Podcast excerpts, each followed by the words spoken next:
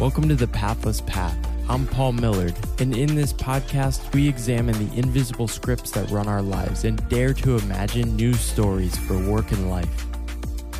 Welcome to the Pathless Path podcast. Today, I am talking to good friend Jovian Gautama.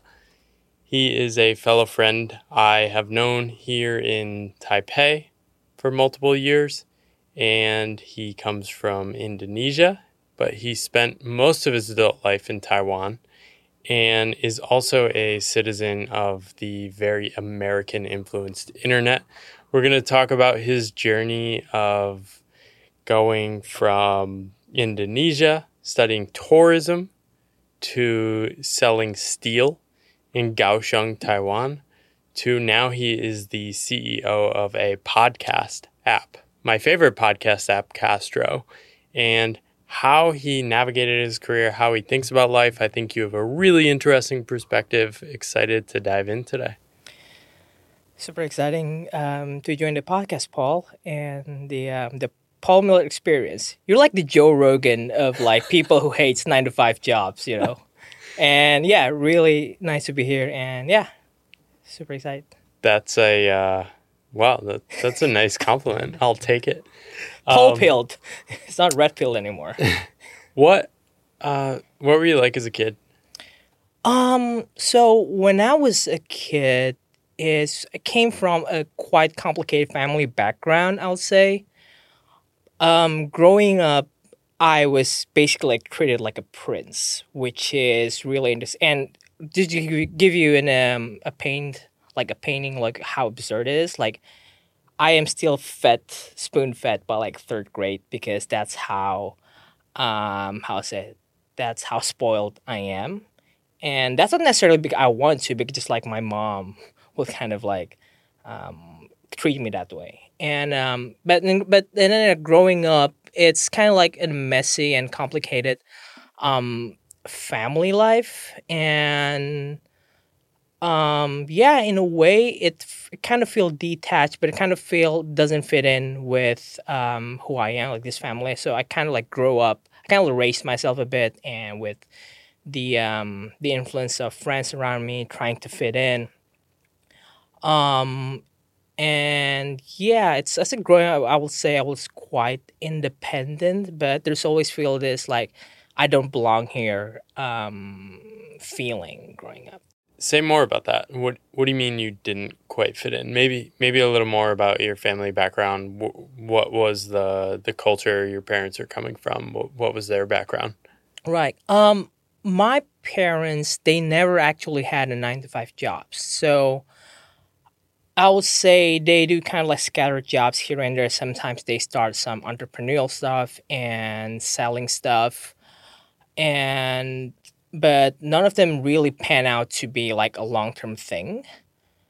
And it's just like, um, I would say money is not a concern, so to speak, but it's most a concern for survival. There's no pressure of like, oh, you have to be a rich person or something like there's this Asian, you know, kind of pressure. Oh, you have to take care of your family or your parents when you grow up. It's always there but I would say it's come from non-traditional um, background, even in the um, even in the Indonesian society, like you know, uh, you know, broken home family, and growing up, um, yeah. So it's it's just really all over the place, so to speak. That's the only way I can describe it. And of course, it's in the middle, there's a lot of family drama kind of thing, like like some jail time involved. Like not me personally, but it's kind of like impacted my um, childhood, like uh, growing up.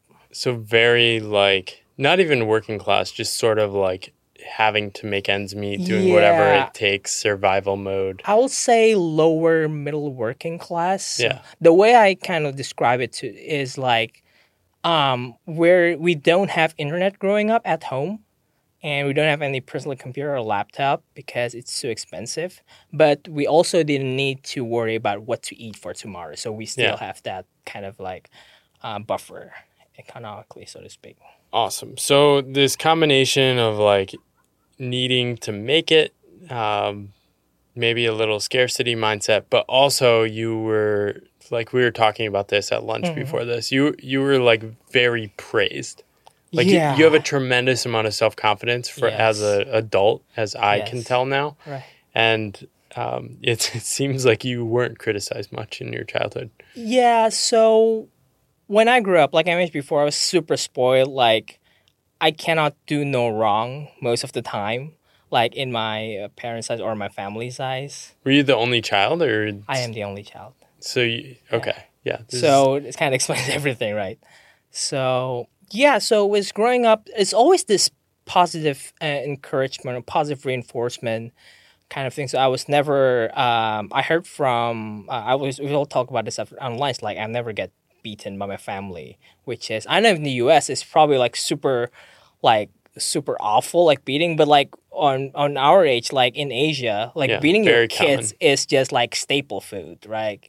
Like I've told you, like I'm, I feel absurd because I'm the only kid not beaten in my class. Like why, why don't you beat me, kind of thing, right? So yeah, so there's always this positive encouragement, and positive reinforcement, which is like I think in hindsight it kind of built my confidence, but on the other hand, it in the beginning it also gave me like I have to build my own system to handle negative stuff or handle rejection and growing up because I wasn't equipped well uh, to do that.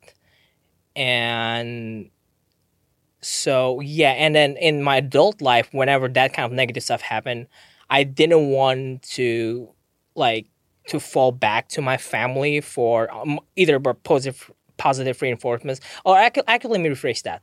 So as I grow up, whenever I had like a negative stuff coming in or a criticism, I don't have the place to get that kind of positive reinforcement because I kind of like didn't want to get involved with my family more. So I had to build that from scratch, honestly. Yeah. So take me to high school. You're working in, um, or you're going to this like very tourism focused Right. school. Right. Um, how do you end up in Taiwan? So in high school, so that mindset was that. So uh, in Indonesia, it's like uh, junior high school and high school, like uh, three years of junior high school and three years of high school.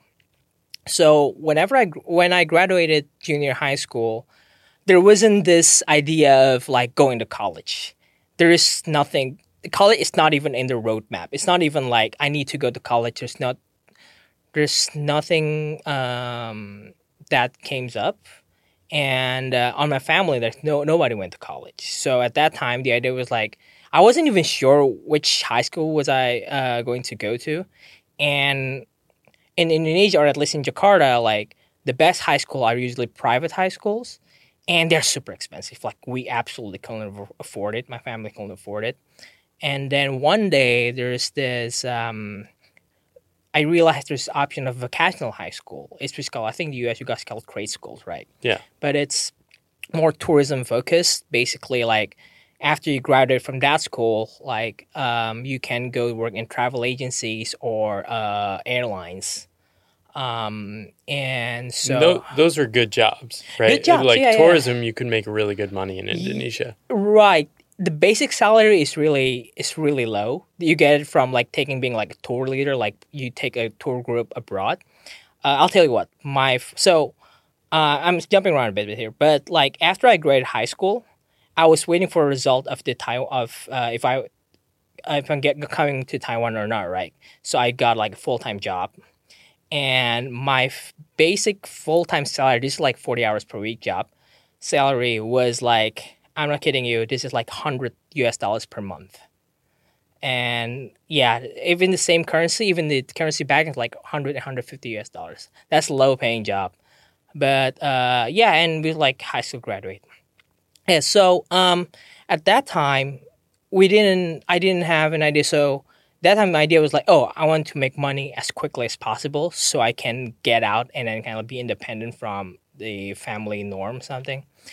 And so I went to this um, tourism high school, and I think kind of there's some luck involved here because my high school had a scholarship program with a sister university in Taiwan, in Kaohsiung. I think so. Every year they chose a couple of um, students to apply, and then you get like full ride uh, from um, uh, dormitory fee, from tuition fee for college. for college. Yeah, so I was kind of lucky then, and Did a lot of people apply to that?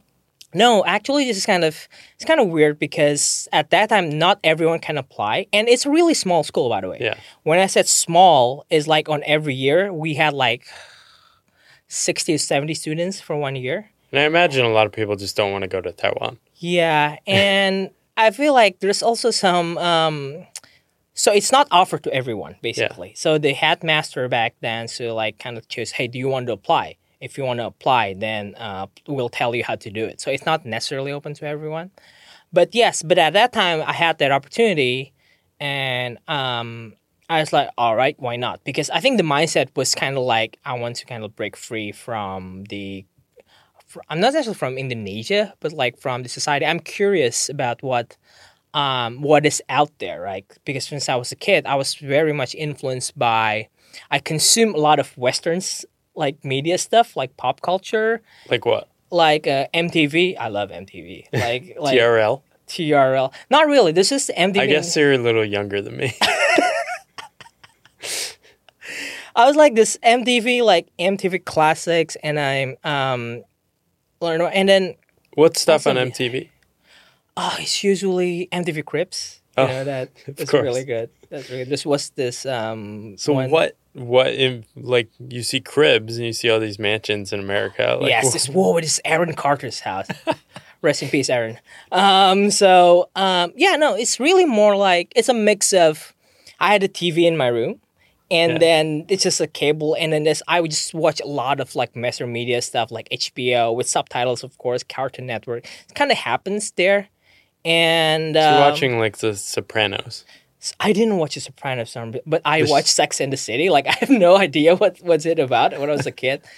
Um, so there's a lot of um, so Just it's kind curi- of curiosity about the world. yeah, this curiosity about the world, which is especially about the English language, especially the, the Western language, Yeah. if that makes sense. So I think overall, it's kind of like the it's also laid back to laid back to oh, I think tourism would be good for me because I'm always somewhat good at uh, English subjects like growing up, and I'm not sure why.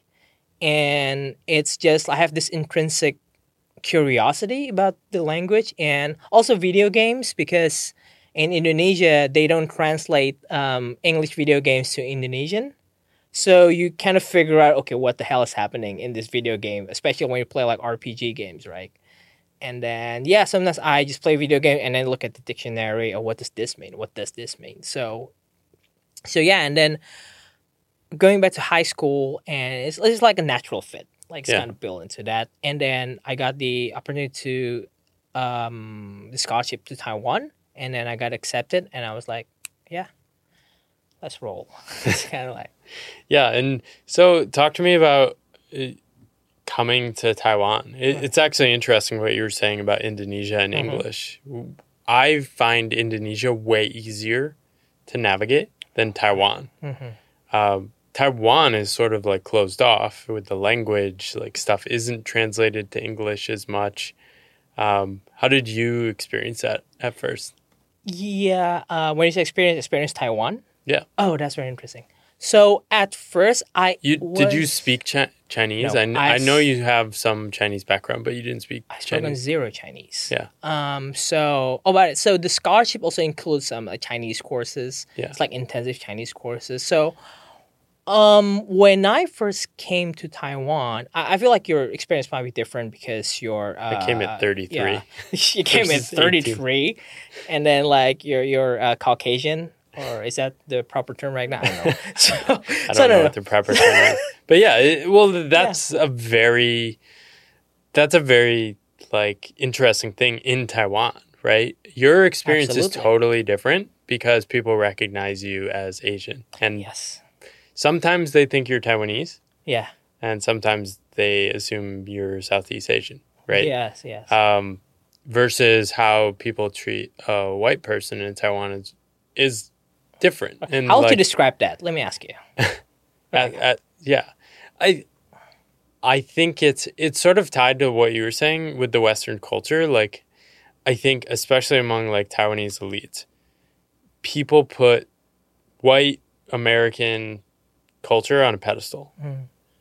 right? And I didn't ask for that. It's a bit weird sometimes. Um, and in Asia, there's sort of like a hierarchy. People look down on Southeast Asians here. It's, Yeah, it makes is. me very uncomfortable. Right. Um, a lot of people's exposure to people from Indonesia are through uh, home health workers Yep. and aides, right? And how people treat those people are not necessarily the best, right? So, yeah, all that for con- how does that resonate with your own understanding and Um, so in general, there is this i i know there is this some kind of like condescending view. I don't think it's that bad actually, but there are some uh to uh non-Singapore non-Singaporean, non-Malaysian, um Southeast Asian, like so in Indonesia, like I mentioned, like a lot of um for those who are not uh, familiar with how it works is that a lot of uh, in Taiwan there's a lot of foreign workers that becomes home helpers, but they're usually not Taiwanese. They're usually migrant workers from Indonesia or uh, Philippines and uh, Thailand. So they work here, work in the factory, doing the like um, I won't say dirty work. How how would you say that? Like um, uh, like factory work. Um, so there is this some kind of stereotype if you come from that country and you're probably more like a lower class citizen. And again, I have to clarify it's not everyone thinks like thinks about this this way, but maybe for like elder person. Um, but I'm actually kind of lucky because um, I came to Taiwan in a college environment, right? So a lot of my uh, seniors are which who are also from Indonesia are help are super helpful Oh, and great. they already speak Chinese really well.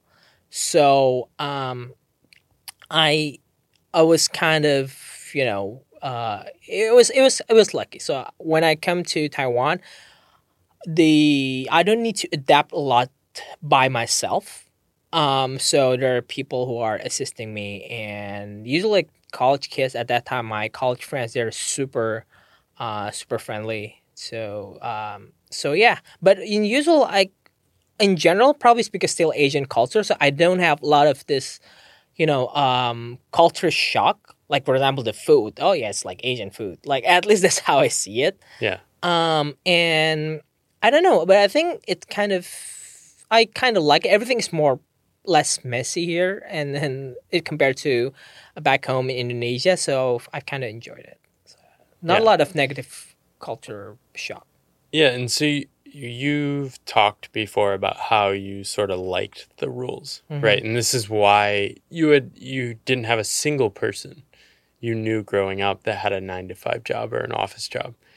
It's completely opposite of my experience. Um, so you were sort of like craving some of that structure, some of the predictability. Um, talk to me about that and how you were thinking about like finding jobs and thinking about your career.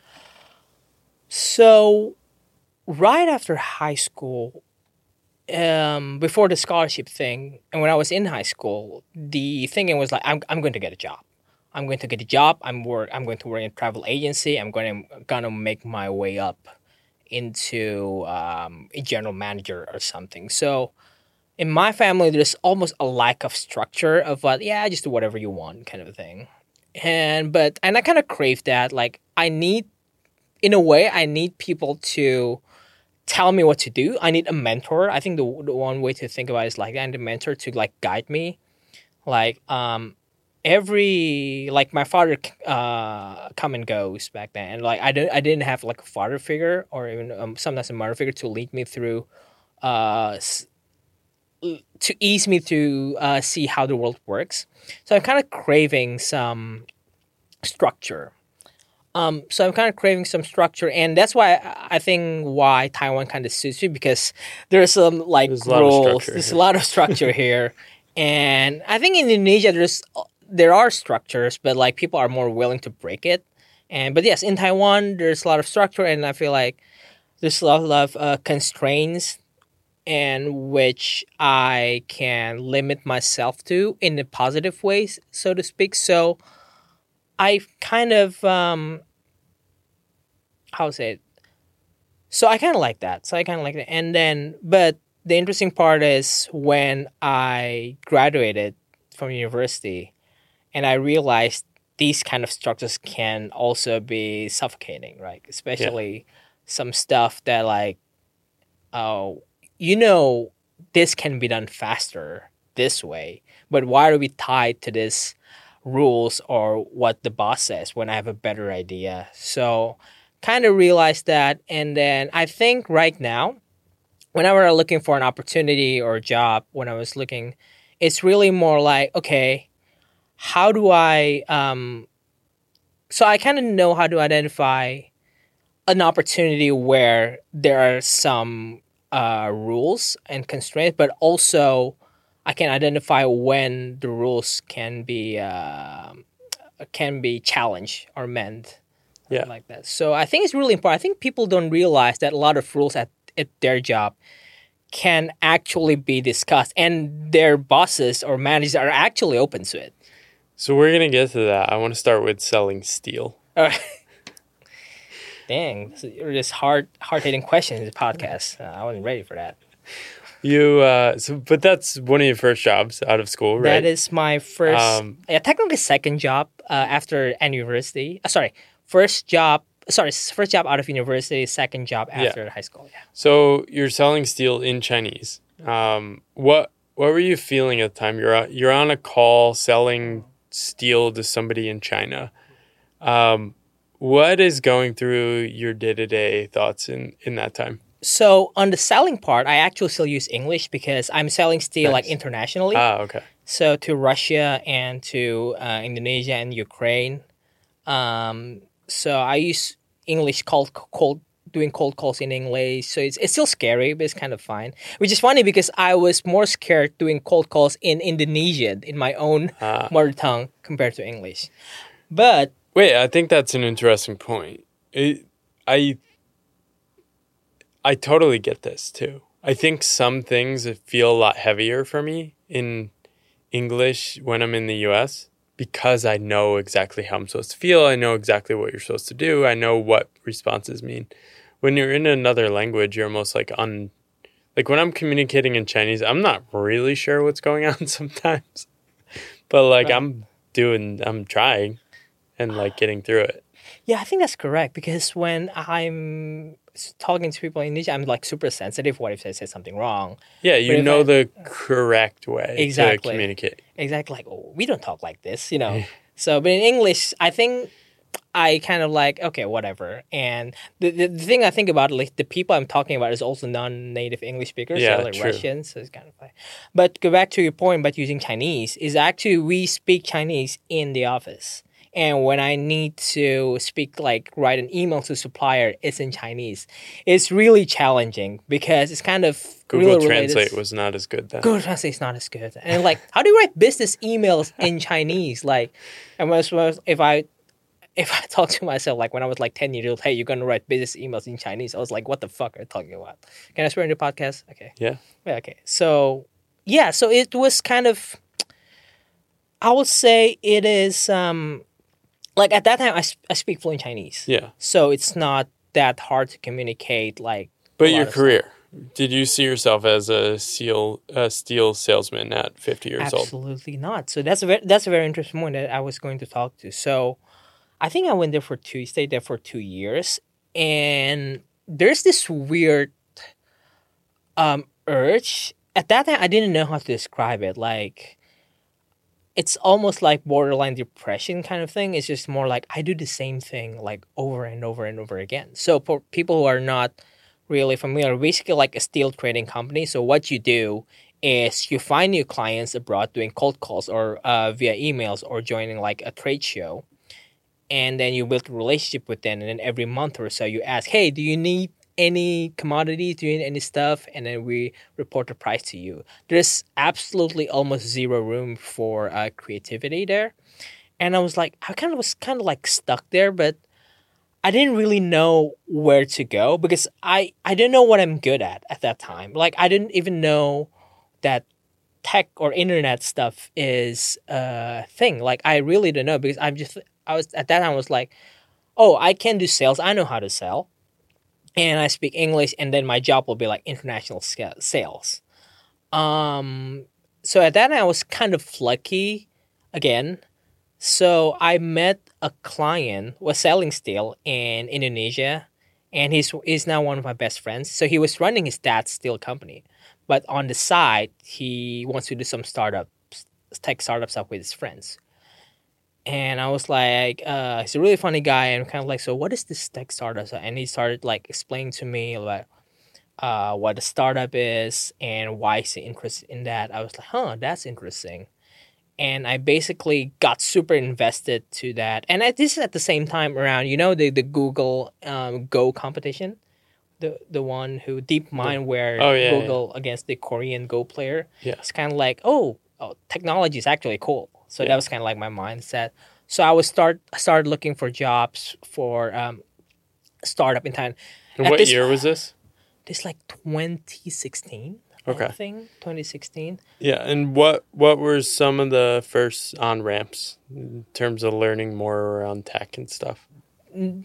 That's a very good question, my friend. This is like trial by fire, honestly. So at that time, I didn't have zero knowledge about tech or how startups work or anything, honestly, or like programming language and whatnot.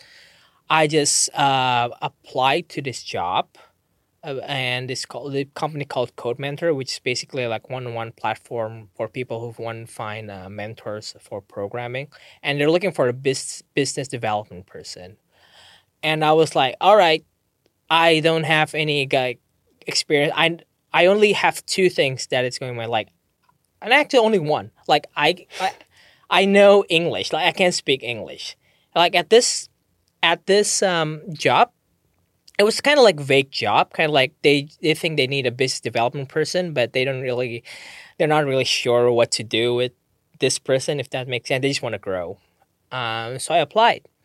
So I applied and uh, talked to the CEO, uh, Wei Ting Liu.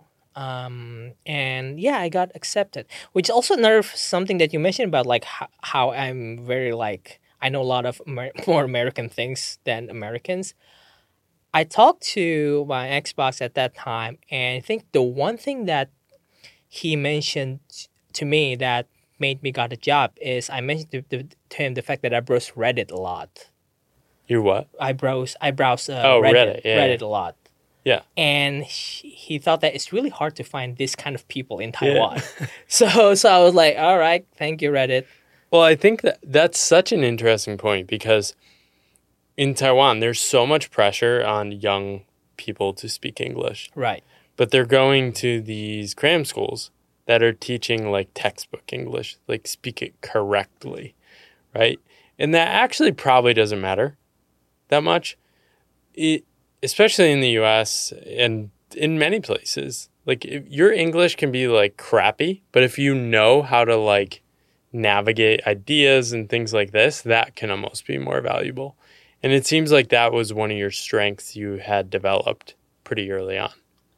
Yeah, and honestly, I'm not sure where that come from. I think there's it's a lot of like um, I think it's a lot of absorbing a lot of American pop culture stuff. Honestly, So this is what your guys are good at.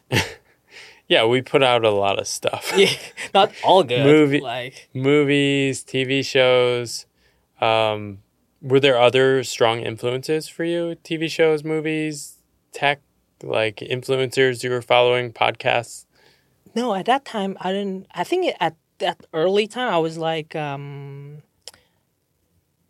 I think when I was in college, like on the first year in Taiwan, that's kind of like the first year I got like unlimited access to internet. Like I mentioned to you, I didn't have internet in my house until like high school, and I think I got it on my third year finally. But it's like super super slow.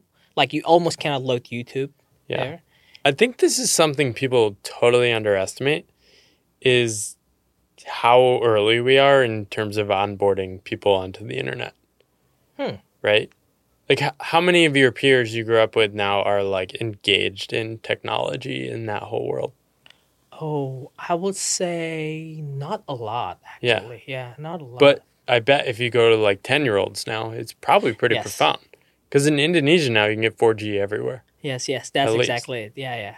I it's a I- pretty dramatic transformation in the last 10 years. I remember you told me about the story when you went to high school and then Yeah. you list out jobs like Uber driver and YouTuber and then you ask the students like what are the similarities between all these jobs and then basically you said that these jobs didn't exist like 10 years ago. Yeah, they didn't exist when I graduated college. Yeah. College. College. Yeah. It's crazy. Like, yeah, I don't think people really internalize this. Like, podcaster, podcast producer, right? As a job. 10 years ago, maybe there were five people on the planet doing that. It was 2013. Yeah. Mhm. Maybe five people on the planet doing that. There are people doing that all over the world now. Mhm. And like actually supporting their families. Right. So, how do you navigate school in terms of like aiming at things, right? In the past, you could aim at certain behaviors, like put your head down and trust that you're going to be okay. That works if the labor market actually can deliver on that, right? And I, I think this is, um, I'm really interested in your story because you're so good at being agile and adaptive. And we're coming from an era when it was like you need to learn how to behave when to an era where it's almost like you need to learn how to think and evolve right and it's actually not the same like and i think living in taiwan on and off for the past five years has really given me a unique perspective. It's like americans are in such a bubble. They think like full high paid full-time jobs are like a birthright. Mhm. it's like yeah just like get a job. Like why wouldn't you get a job and like everything will be great? You'll Do you become feel like this is also true for people your age or this is more like a yeah boomer thing? most people i know have full-time jobs. Mhm. um, we might seem like everyone's an entrepreneur in the us from abroad but it's not really the case but in taiwan right if you're just like put your head down get an average job that might be a terrible strategy hmm. Yeah. right? Because you're not in the US economy, which is the top economy, extracting all the wealth from the global economy. Like you're in this middle income country where wages are kind of stagnant hmm. for 10, 15, 20 years now. Right? And it's um if you stayed at that steel job, you'd probably make you wouldn't probably be making much more than you were making. What were you making at the time? And the steel job, Yeah. I was like, Hey there, it's Paul. I just wanted to take a second and thank you for listening to the podcast. If you'd like to support more, I'd love if you'd share this podcast episode or the podcast as a whole with one other friend. Sharing it like that is the easiest way you can help me grow the podcast, get better guests, and help me continue on this long game. Next, if you're enjoying this conversation, you'd probably enjoy my book. You can check out my book, The Pathless Path, which has now sold over 40,000 copies. You can check that out on pathlesspath.com. And finally, if you're looking to find the others on unconventional paths, I've started a community, the Pathless Path community, where you can find others on unconventional paths. You can check that out on pathlesspath.com slash membership. All those links you can find below and back to the episode. 30,000 NTD, which was around like It's like 900 US a month. 900 US, yes. Yeah. 900 US a month. So that, oh, that's real low when I think about it. Yeah. So, but yes, um, I think in Taiwan, back you mentioned about like, um, learning how to think. I don't know. I, I think as I grow up, when I get more, when I had the the time to consume more stuff from the internet, looking back, uh, sorry, at that time it feels kind of a bit like time wasting. Like, why do you spend hours on YouTube just looking stuff, and then or like spend hours on Facebook? Um, but I think at that time it actually built my taste in terms of like what I found cool and what I want to work on or I want to be involved in. And as I'm joining tech and I realized, oh yeah, this is kind of this is what interests me. And then the fact that the tech industry or even the in any jobs related to internet or the creator economy in general gives you a lot of um, uh, a lot of space to do creative stuff and just to do things that uh, you like is really liberating. Um, at least for me at the time, and I think in Taiwan, I'm not really sure about like how to. Th- I think people like younger people or people uh, our age, right? Like getting more and more. Um, they they understand more that oh, um, in the internet is powerful, the tech industry is powerful, but how I see from the outside, they're still bound by this like top to bottom like structure. Even of, even of the Taiwanese culture. of the Taiwanese culture, um, yeah, or even like YouTubers, for example, a lot of famous YouTubers are actually under a company. Oh wow. Yeah, this is I might be off on this, but as far as I know, they're like um like production agencies and whatnot, which is probably not that weird in the US, but yeah, there's still like top to bottom um structure is still kind of exists here, that kind of flavor. Interesting.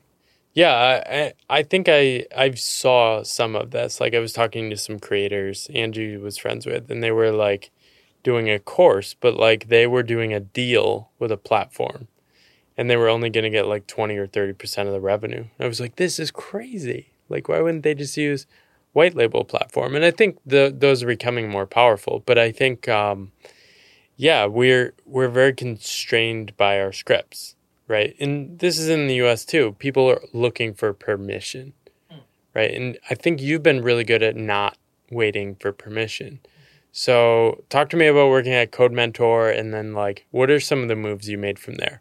So, you went from Codementor like you've had so many interesting jobs in the last 7 years since starting at Codementor. Right. How did working in tech start changing your perspective on your life and how to take action in the world?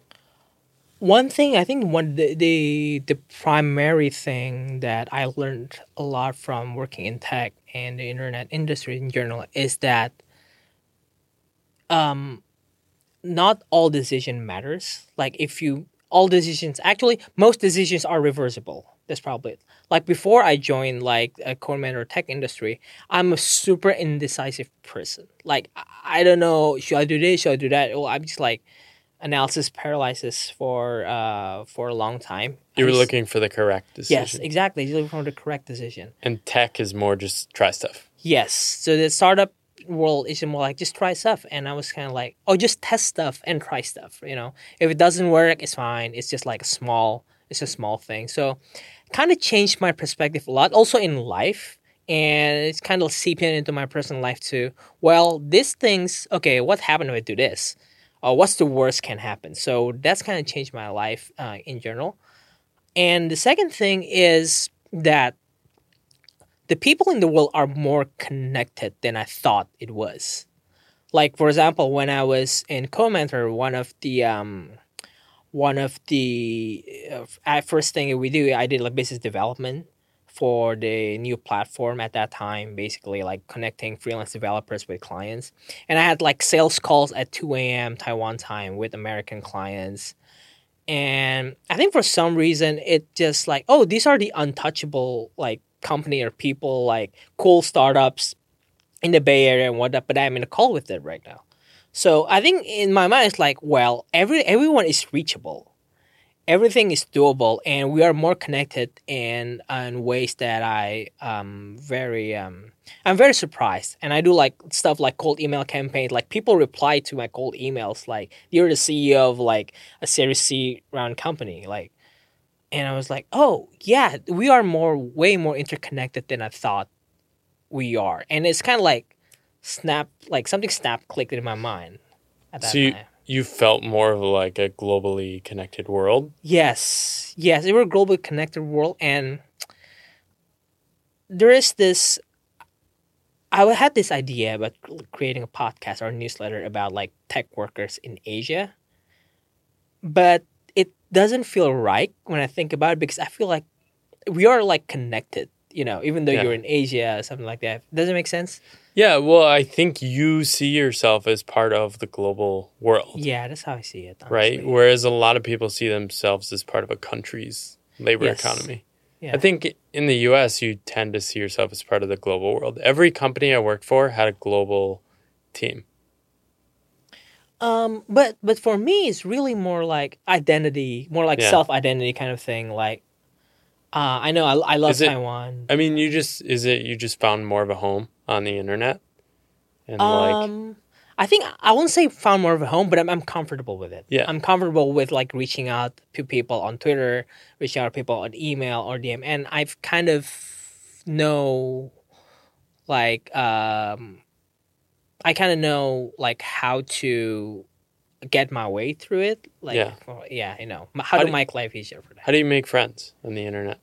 That's a really good question. Um, for you, you reach out to me. I, I don't know. You reach out to my personal website, but I think in the internet, I think Twitter is actually still an underrated or X right now, whatever you call it. It's still an underrated platform to uh, make friends. Another thing we've talked about is how we are both like a very optimistic person Yeah. and uh, naturally optimistic person. I think it also seeps to me in how I see people like in internet. Like it's uh, always about. I think most people are good. Most people are nice. So if I reach out to them, they'd probably be nice to me. Yeah, yeah, thing. Yeah, This is something I think too. It's yeah, like yeah, people probably want to hang out. yeah, And then it sort of is like virtuous cycle because Yeah. if you think that, then like people are like, oh, he seems pretty cool too, Yeah. and like it actually leads to. Oh, actual why wouldn't you want to hang out with me? I'm a great person.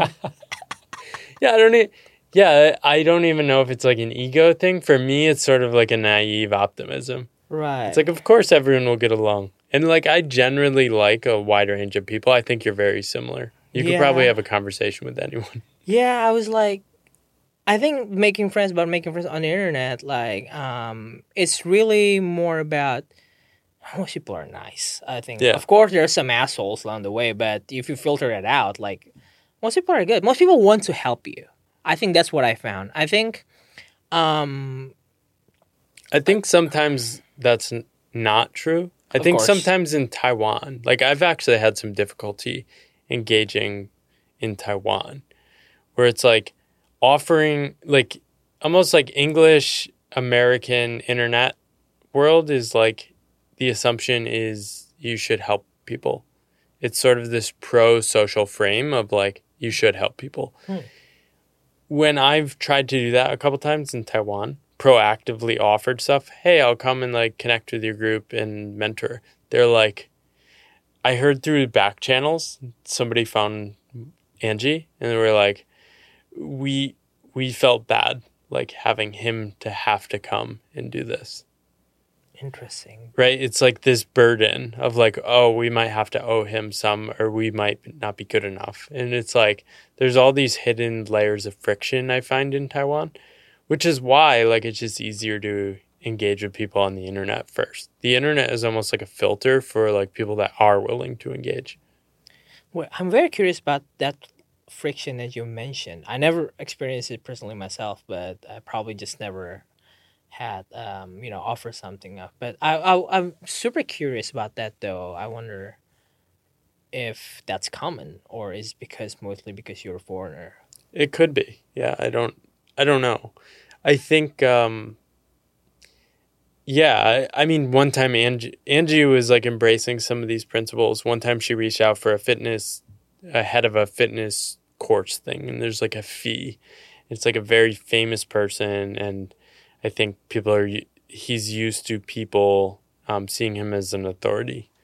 Right? And she was like, "Oh, could I volunteer doing this in exchange for this?" And he sent her back like a nasty email. It's like how Wow. how could you um, think I, I don't know the frame it but it was very like condescending it was like this is silly this is not something we would do that kind of thing um, and so all you all you need to do is experience that once and then you sort of just like eh, not worth Yeah. engaging Exactly. I think that's that's that's the thing, right? You gotta try out stuff. You gotta try Yeah. stuff and see if it works or not. And um, I think there's also something I kind of learned in the tech industry too. You gotta try stuff, or else you you're kind of just assuming how people will react about this stuff you're doing. yeah And if it's the worst they can do is like say no. So I would say, so yeah. so how did you go from there to hosting a podcast about So- remote work. Yeah, I think this also relates to what I mentioned about a lot of things are negotiable even if you have a full time job.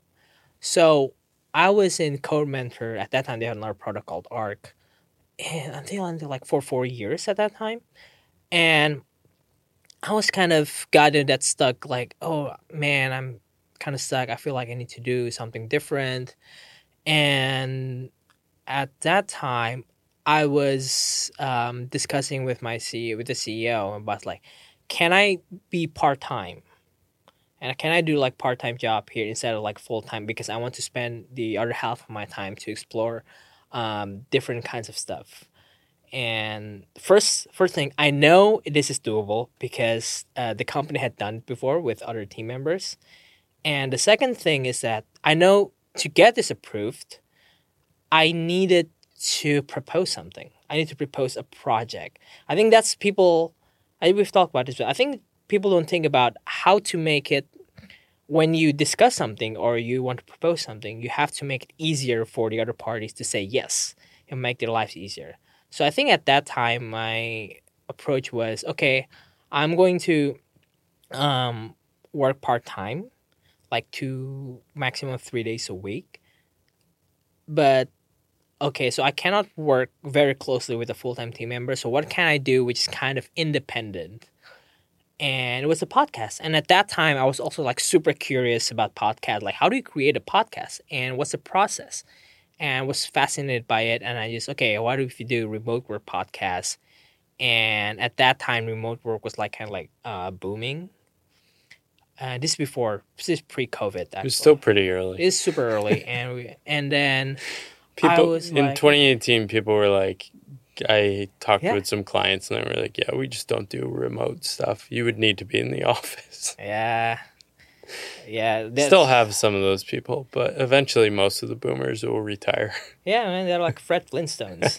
anyway, so so so at that time I proposed, okay, let me do this uh, remote work po- remote work podcast, and uh, and I was okay, let's do that, and then I just started like I was the uh, I learned everything from scratch, basically how to produce podcasts and how to do interview research, and just reaching out to. So who- you're doing that for Codementor? Yeah.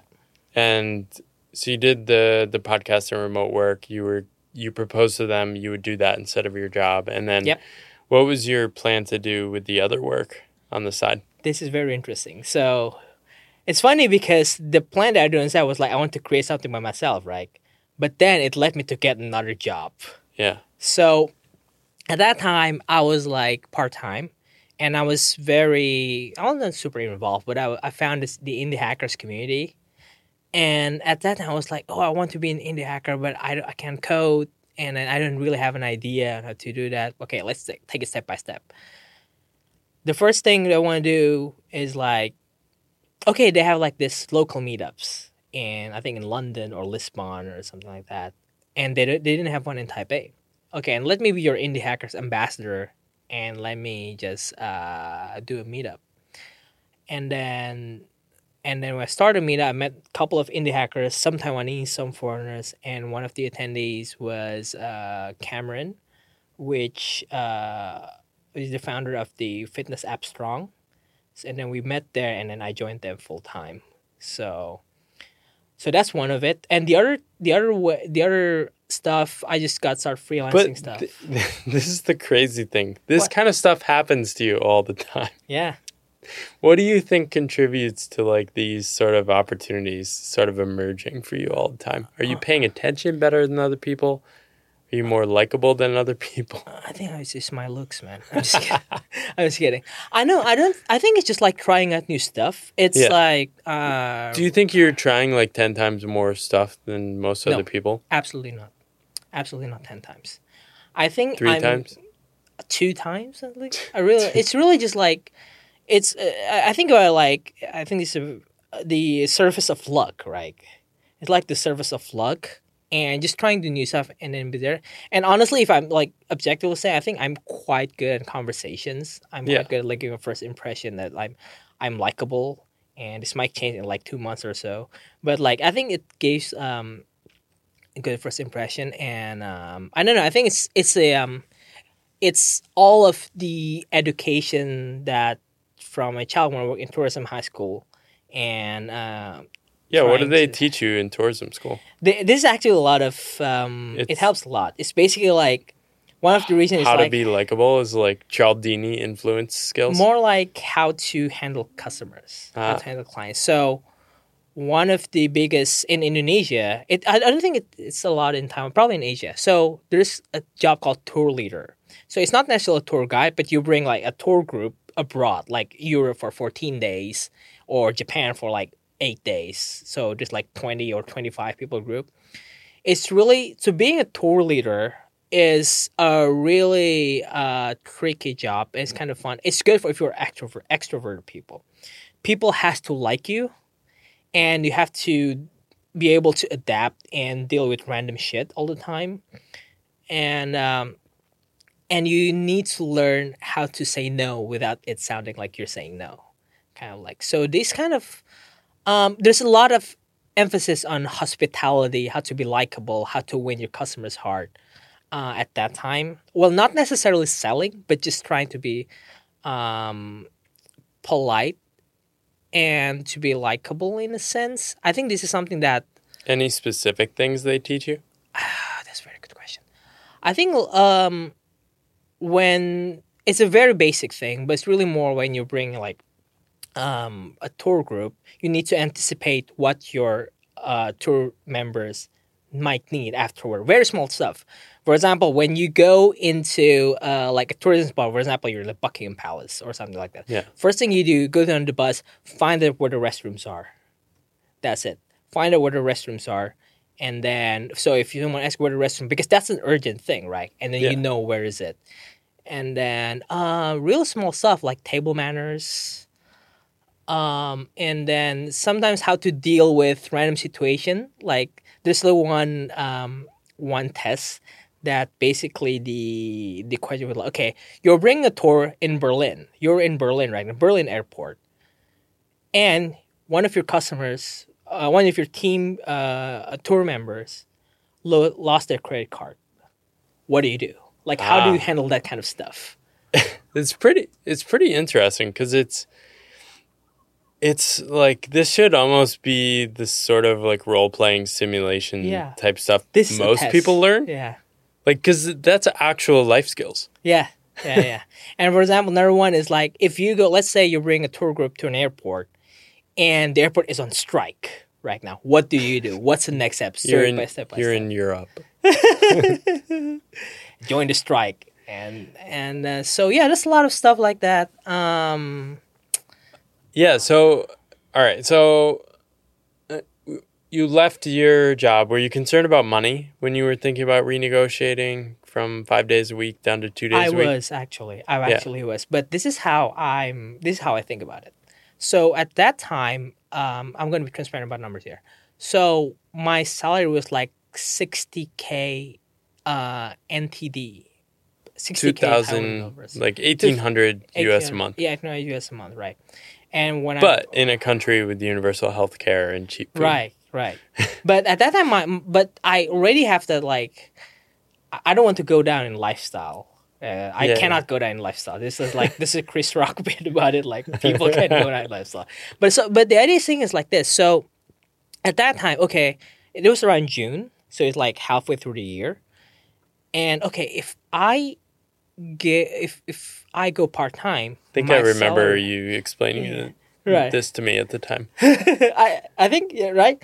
So okay, so I think or actually it's not part time, like two thirds of the time. So some sixty, my salary goes like 40 Yeah. forty k. For three days a week. Yes, That's pretty good deal. It's pretty good. And You just then, got a raise. right. That's true. That's probably true. And then I was like, okay. To- So I'm thinking like, okay, to make my own, um, to, to have the same lifestyle or, or income that I need to make the six months left in the year, right? So I need to make like 20k times six months, like 120k uh, total. Yeah. 120k NTD, that is just like 4,000 USD, 4,000 US dollars. And I thought to myself, can I, can I, Jovian, make 4,000 USD in six months? Yeah. And I was like, that doesn't sound too bad. I think I can do it. Well, and, and I love that because so many people discover this when they become self-employed is Yeah. you start thinking about money differently, right? And it's actually easier to make 4,000 over 6 months if you're not working 3 days a week than if you were, Right. Yeah. right? That's exactly so this is where things start getting confusing because you shift from I get paid for this hour of work to I might work for weeks and then get paid in 3 months from now Hmm. um, which is a hard shift when people become self-employed. But once you start thinking that way, you start thinking about money totally different. Yeah, I think at that time my it's also a mix of of like I was exposed to how people on the internet can make money at Yeah. that time. Even So you're I just did- like browsing Twitter, and people are like, "I made a hundred thousand dollars." Yeah, holy shit, this guy like 20k in MRR. holy shit, Pieter Levels make like 5 million US dollars, something like that. And it was kind of like, all right, it's kind of that kind of exposed, even though it's like indirect. And and then I was like, I kind of have some kind of confidence about my my skill level. And it's like, I can make this. So that's kind of like give me a sense of comfort. And so you went from making about eighteen hundred dollars Mm-hmm. a month to then finding a job making five thousand a month. Yeah. That's incredible. Yeah. What what did that feel like? Did it feel like you tapped into some cheat code of the world? Um, in a way, yes, but even before that, um, And to put this in context, five grand a month in Taiwan is That's not too bad. amazing, yeah, right? You you can basically have like a really nice apartment for a Yeah. thousand a month. Yeah. I think that's yeah. I think for me, it's it's a bit of a cheat code kind of thing, but it's really more like, oh, I can do this. And Yeah. once you get that first thing, um, that first time, first opportunity, and uh, it feels like I can do anything. But actually, just before that, I, before I found that full time job, so that five thousand dollars to put into context is with my pre- previous job, um, full time job. But before that full time, before that full time job, I had like freelance, uh, freelancing opportunities, and one of them was to be a podcast editor. With I've told you this with uh, Louis Grenier from Everyone Hates Everyone Hates. Marketers and his friend Andrew Michael from Churn.fm um, it's interesting because uh, he's super nice because um, I listened to his podcast like even way before. I like how he thinks about marketing and stuff, uh, not being shady, not not so much marketing bullshit. And I just actually just asked him opinions about marketing and stuff. And then he sent me like a long loom video about my questions and super nice. But I think that put me on his radar in a way. And after like literally I think a month after I proposed like the uh the part-time thing, he reached out to me, "Hey, do you want to work as like podcast editor for me? Like we need someone to do this." Oh, like, "All right, that's interesting."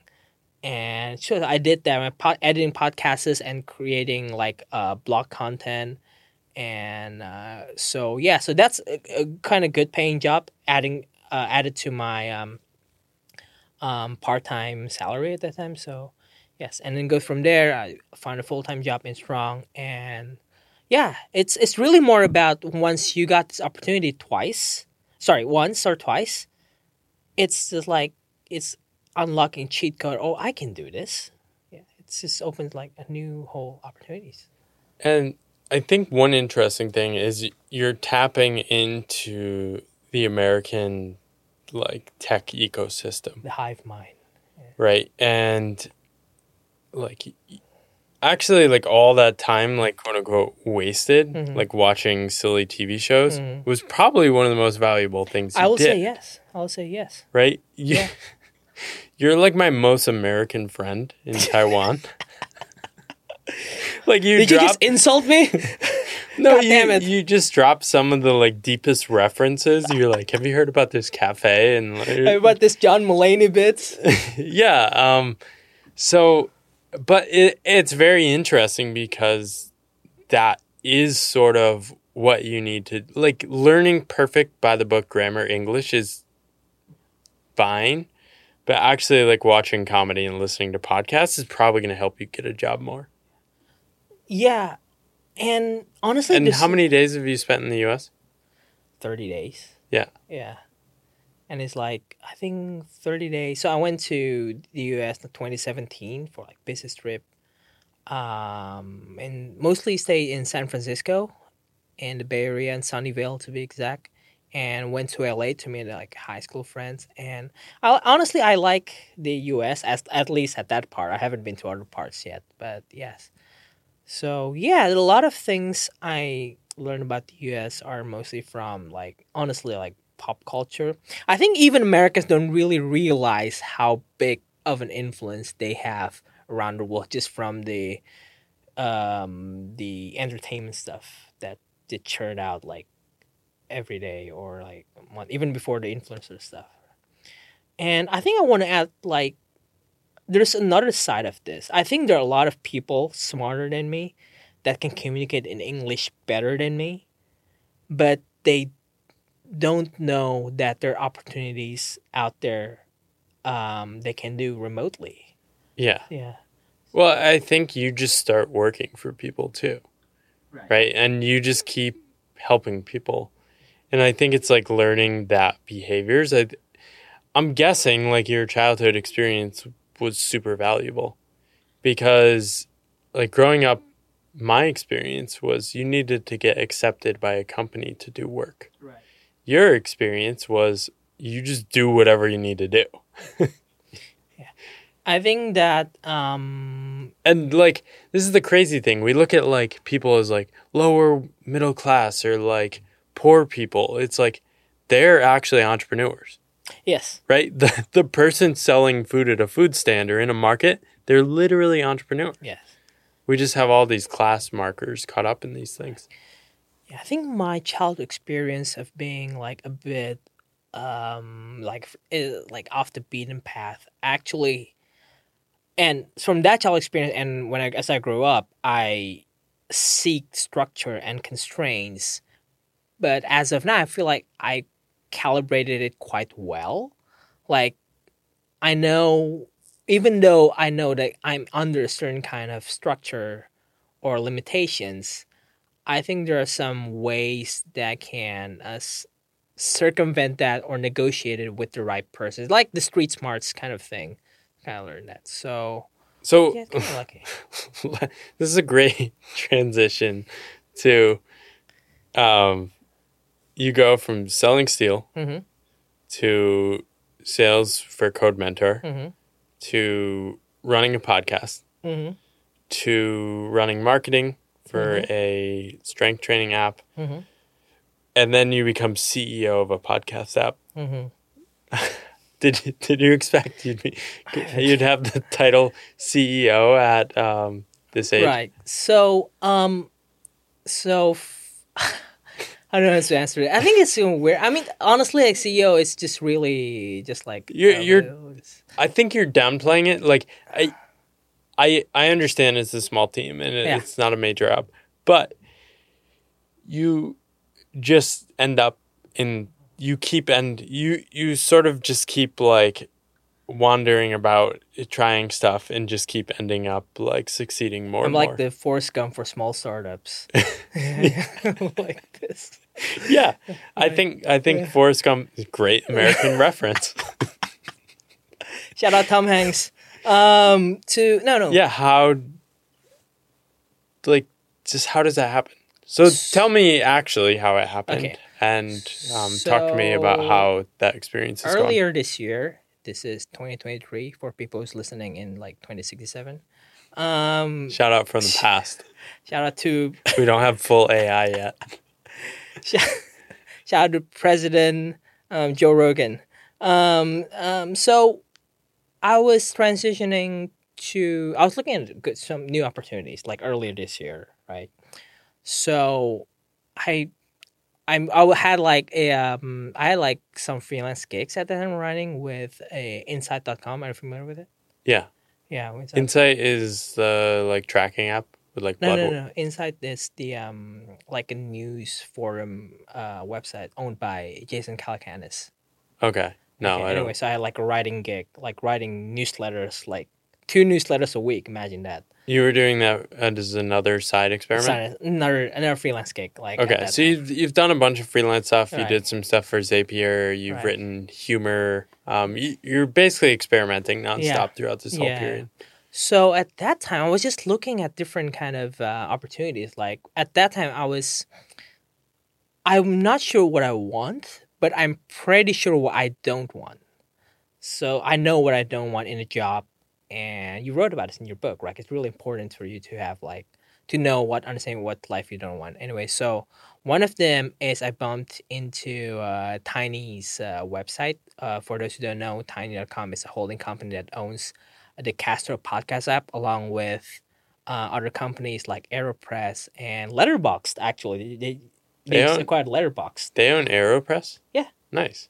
and and for designers out there, Dribbble. So I'm I'm I follow the CEOs like Andrew Wilkinson's Twitter for a long time now. I'm very interested about how they think about uh, managing small companies. Like it's not like 10x growth. It's just like They have radical approach. Yeah. just like profitable companies. Yes, the, oh, So man, radical. making money. damn, this is like some anarchy is going on here. Like, look at this, young kids want to make money. No, I always say like I've I am so successful. I've made billions more than Uber. yeah, yeah, that's exactly it. Of course, my income is a rounding error, but billions more. Hey, it's like moral victory for your Yeah. wallet. Think about it. Like Um, anyway, so, So- Tiny is this holding company by Andrew Wilkinson. Mhm. It owns a collection of profitable um, ventures. One of them is Castro. Um, from what you've told me, it was kind of just running in the background, Right. had a developer team, and uh, you ended up reaching out to work on it. Right. So this is another example that I think uh, might be interesting. An interesting story is like in Tiny's website, there's this form where if you want to work for, to on one of the, if you want to work for one of the portfolio companies, uh, you can fill out that form, right? And last question like where are you from, what are your interests, and which one of the company, uh, which one of the companies would you like to work at, and um, so I was filling it out. I was in Japan, like having like a career break at that time. And I filled it out. The submit button doesn't work. I think it's like a Webflow page, something like the submit one doesn't work. And so what I did was like I emailed Andrew with my resume with the subject line, um, broken link on Tiny's website, and then I told him, "Hey Andrew, um, I was I um, I was using Tiny's website because I always want to um, submit my resume for any of t- Tiny company, but I realized that it, the link doesn't work. Just FYI. And by the way, this is my resume. This is my resume attached. And I think a couple of a week later, I think he replied, "Hey, do you want to work for Castro?" I was like, "Oh, sure." Did you say you want to work for Castro? No, no. But like that's one. I think the two companies that I'm super interested in working in uh, in Tiny's like portfolio is like the first one is like Castro and Supercast. And I'm not saying this because I'm not working in Castro. It's actually the one, the two that I had in my mind. Supercast is uh, I think one of sister company that work with podcast podcast like Andrew Yeah. Huberman, Peter Attia, and this generally was the one that was um um I'm thinking about when I was applying. So yeah, and I was like, oh sure, and then let me learn more about what is up. So- Castro user Yes. for years. Shout for out. years. Shout out. So, will you link Castro on this podcast? Yeah. Absolutely. You're right. So, so anyway, so I at that time I kind of learned, okay, that's interesting, and I learned more about Castro, about what's happening right now, and and I used Castro like years ago, honestly, but I didn't use it recently, and I real and then I um I understand how it worked, how different from other podcast app, and I was like, sure, but then I realized it's like CEO position. I was like, whoa, wait, wait, wait, wait, wait, wait, like CEO or general manager position. Like, wait, wait. At that time, my first thinking was it's not the positive way thinking about it. Well, it kind of fits my experience. When I say it's, it's not like the CEO thing fits my experience, but I'm very much I'm very much a generalist. Yeah. I, I I don't identify my I did marketing before, but it's weird for me to identify identify myself as a marketer. Yeah, you did a lot of stuff for Strong. Yeah. And other companies. So, and then I was like, this kind of fits my interest and experience. Like, I did a bit of design, I did a bit of um, like marketing and sales and stuff. This kind of fits my um, my skill set. And I was okay, let's try it. We tried it out for a trial period, a couple of months, and it works well. And yes, I think right now, as of now, I'm still running it. I don't know when will the podcast be launched. Like, so yeah, it's a really been an interesting experience so far because it's a great product. Let's say like the previous founders, like it's a really, really, really good product, and it's an opinionated pro- opinionated product. Yeah. which is I like it. Like the queuing function is a killer feature Yeah. for me. But Yeah. I realize that may not be ideal for everyone. Right. Yeah. So I think for us, it's really more like just trying to figure out what's next and uh, update new features. But yes, that's how I'm in this position right now. so um, I think a lot of these are this accumulation of pursuing things that I'm curious in, to be honest. Like, I'm not sure, like, I didn't know. I'm not sure why Andrew asked me like, "Do you want to work for Castro?" Like, what's in my resume? But in my resume, I mentioned that I had an iOS app experience with Strong, like the previous strength training app that I worked, uh, I was working at, and I had a podcasting experience. So I, I know it's like a mash between those two, Yeah, this is the same thing about like aiming at a career. right? Like. You couldn't have aimed at this when you yeah, graduated that's, college. that's exactly it. So I'm very skeptical about the word career and successful and uh, right now. So uh, okay, when you say career, when you hear the word career, what do you feel like it's um, it's um, how to say it? Like, what do you think about it? I've thought a lot about this. Okay, yes, the careerless path by Paul Millerd. Uh, I think about the definition as a first person story in your head about how you relate to work over time. Right. And when I think about it, I think about the past. I think about committing to a company and building a career, a series of narrative driven steps like oh i do this and then i do this and i accumulate this experience. Like my first job was at ge Mm-hmm. when senior people would come in they'd be like look young people this is what you need to do to succeed at ge you need to work in these functions and these functions and like the most important thing i i did was like i took this hard role I knew this role would suck and it'd be hard and be long hours, but that's actually what you need to do to succeed at this company. So it's sort of like this whole story world people invent around like what you're supposed to do. Right. And I think what's happened in the modern world is people are no longer with one company. Right. So people are trying to pair career with jumping between companies, which puts the entire burden on the individual to craft this story. And it's always fragmented, right? And I think, like, for me, the solution has just been to, like, actually disconnect from job to job to job to actually just trying a bunch of stuff. So now, like, a lot of the stuff I do, like, doesn't, might not make sense over a year, but, like, the principles are I just want to be interested in the things and, like, stay energized. And, yeah, I don't, which is a long answer, long way of saying I don't think about a career at all anymore. I don't think I have a career. Yeah, I mean, in a way, your book is kind of like the culmination of all your previous experience, right? That's like one milestone of Yeah, your- it's it's also like a deprogramming guide for people that are in the career mindset. Huh. Um, yeah. yeah, and we crave this like consistent story, right? But and it can be hard, right? Now you have the CEO title. It could be a trap to think like now you can only do that next, yeah. right? I think how I think about it, even though I have the CEO title, but I'm really I I- I mostly think about it is I don't think about it in the frame of a career. As in, okay, if I am CEO now, then I can be a CEO of a bigger company later on. Yeah. I don't think about it like that. It's just really more about okay, I'm this position right now.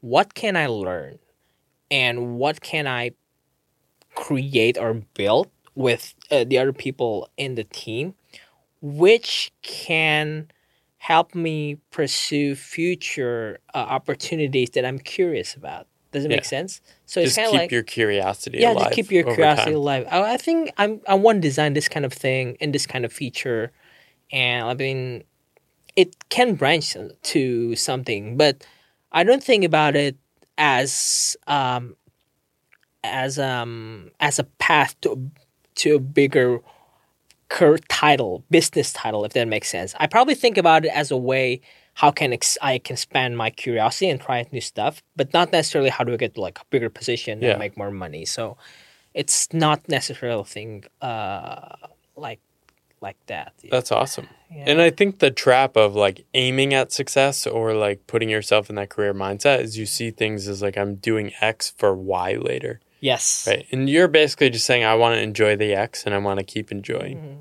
the X. Yeah, because I think it's also an experience from the past. Like I knew for a fact when if I just pursue something without a goal, but like fulfill my curiosity, it will lead to something. Um, Yeah. In the end, like I'm, I think I'm kind of lucky because that that thing became a fact very early for me.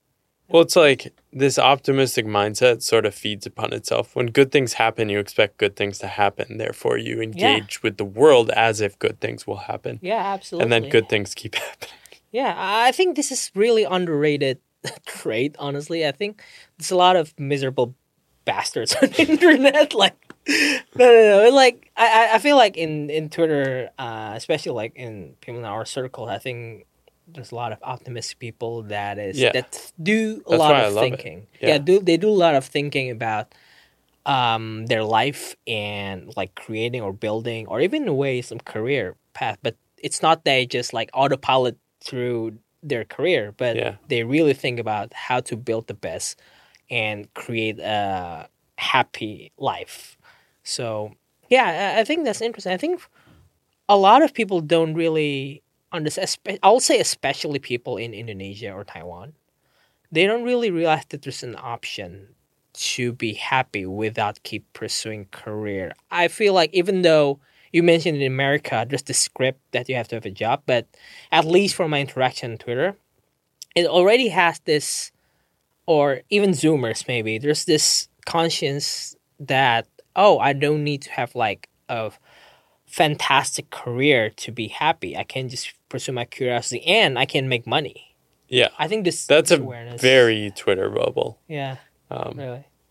Yeah, I think there still is this pervasive um, career mindset in the U.S. I think one challenge in the U.S. is expectations are so extremely high. Um, people want the three thousand square foot dream home, right? They want the nice cars. They want to put their kids in fancy schools. So like, there's been a ratchet of like what people expect, um, and people see other people doing that on social media and always feel like they're behind. Whereas like when I'm in Taiwan, like I don't feel that pressure as much. I think I- part of it is like, yeah, everyone lives in the same cities and has access to the same food, which is like reasonable priced. I think that phenomenon is also um, I've I've told this I've told you about this, but I've also found a similar phenomenon in Jakarta, in Yeah. Indonesia. People just get influenced by uh, the social media of oh they have this like three story houses. I have to like four story houses, this kind of thing. And I think it's because Jakarta is like growing up, growing really fast right now, developing really fast. So it's kind of like a byproduct of that, like um, keeping up with the Joneses Yeah. kind of thing.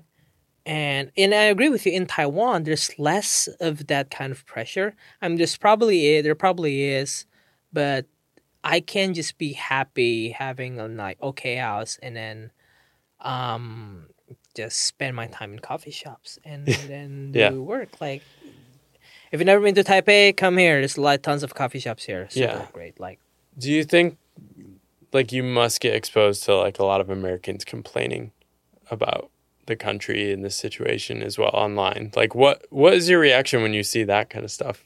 You should see. You should see my list of like muted Twitter words. like, it's It- does it shock you though? Like I think um, from traveling and living in other countries, I think sometimes people don't understand the access to opportunities they have in the U.S. You mean for Americans? Yeah, Oh, that's interesting. I think a bit, yes. I think a bit like some part of me. I'm not trying to trivialize some like social issue stuff, but some part of me kind of like see some Americans complaining about some very trivial bullshit. Like for me, like for me, it's super trivial. It's like, why? What are you doing? You know that this thing is like normal everywhere around the world, and not your and not your country. And uh, you know what I mean. So like healthcare.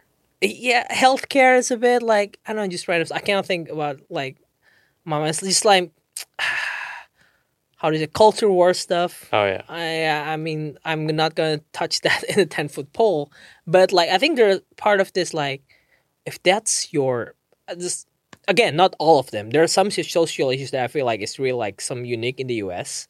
and I feel like this probably you guys have to deal with this shit kind of stuff. But there's some of that are really like trivia, super trivial, um, and I'm like, yeah, why why are you guys fighting about this right now? kind of thing. So, and you don't know you're having it really, you're having it really good up there. And um, so it's like once you've met all your basic needs, you you need to create drama in your Yeah. life. that's true.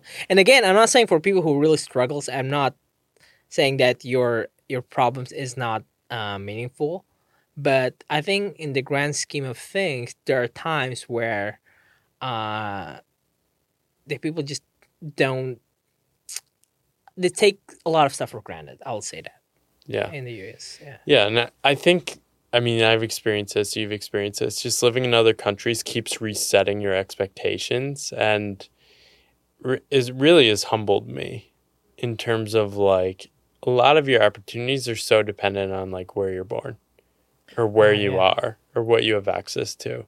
And I think you have a really good perspective on this. Like growing up in Indonesia, people do not have great access to a global labor market or even things like travel, right? Because there are visa restrictions. You can't just travel to the US, for example. Yeah. You need a visa. yeah. Um, you know how and- hard it is to get a visa in the Yeah. US visa? Dang. I don't think people know. Yeah. Um, and despite that, you've sort of built this life engaging with the global world and tapping into the internet and like taking such an optimistic mindset. I just think it's really inspiring.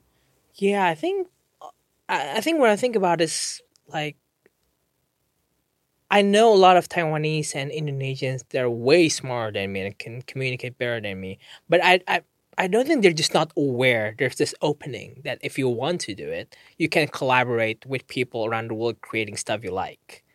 And not necessarily even in the context of creator economy, but really just finding a job that you like, you know.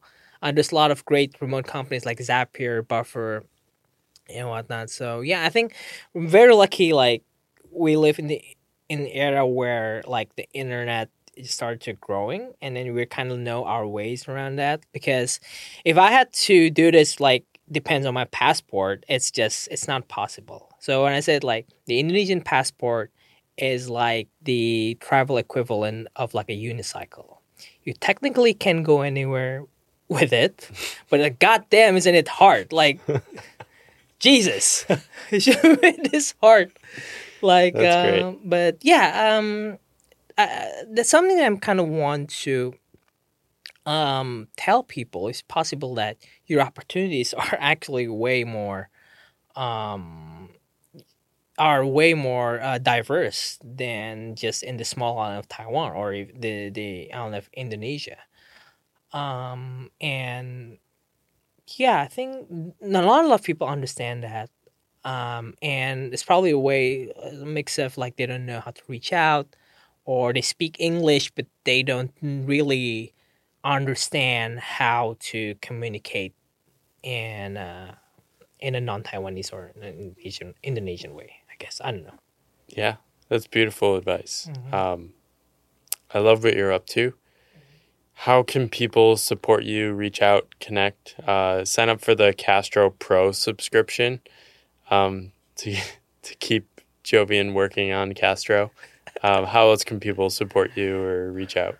Right. So if you want to follow me um, personally, you can reach out to me or follow me on Twitter. It's Jovian with three V's. It's J O V V V I N. It's a random thing. I don't know. I didn't know I chose that name. Uh, yeah, J O V V V I N. Uh, follow me there or just uh, send me a DM or or hate mail if you want it. And if you want to try out Castro, if you want to try Castro, go to the App Store and search for Castro or Castro Podcast Player. It's if you listen to tons of podcasts, it's like what like Paul do, and Castro is the best for you because you don't you just need to sub- subscribe and forget it. Only see your app if there's new episodes, and yeah, that's it. So yeah. Awesome. Thanks for coming on the Pathless Path. Thank you for inviting me, Mr. Miller. So yeah. Awesome. Thank you for listening to The Pathless Path. I love having these conversations, and if you want to support me, you can rate, review, or subscribe on your favorite podcast app. You can also follow me on YouTube, where I post all the video interviews of this podcast as well. Finally, you can always support me by buying my book, The Pathless Path. It's a book I'm really proud of and has most of my best thinking and probably my best writing in it. And you can get it for less than 20 bucks. So grab that, it's in the show notes, and thank you for listening.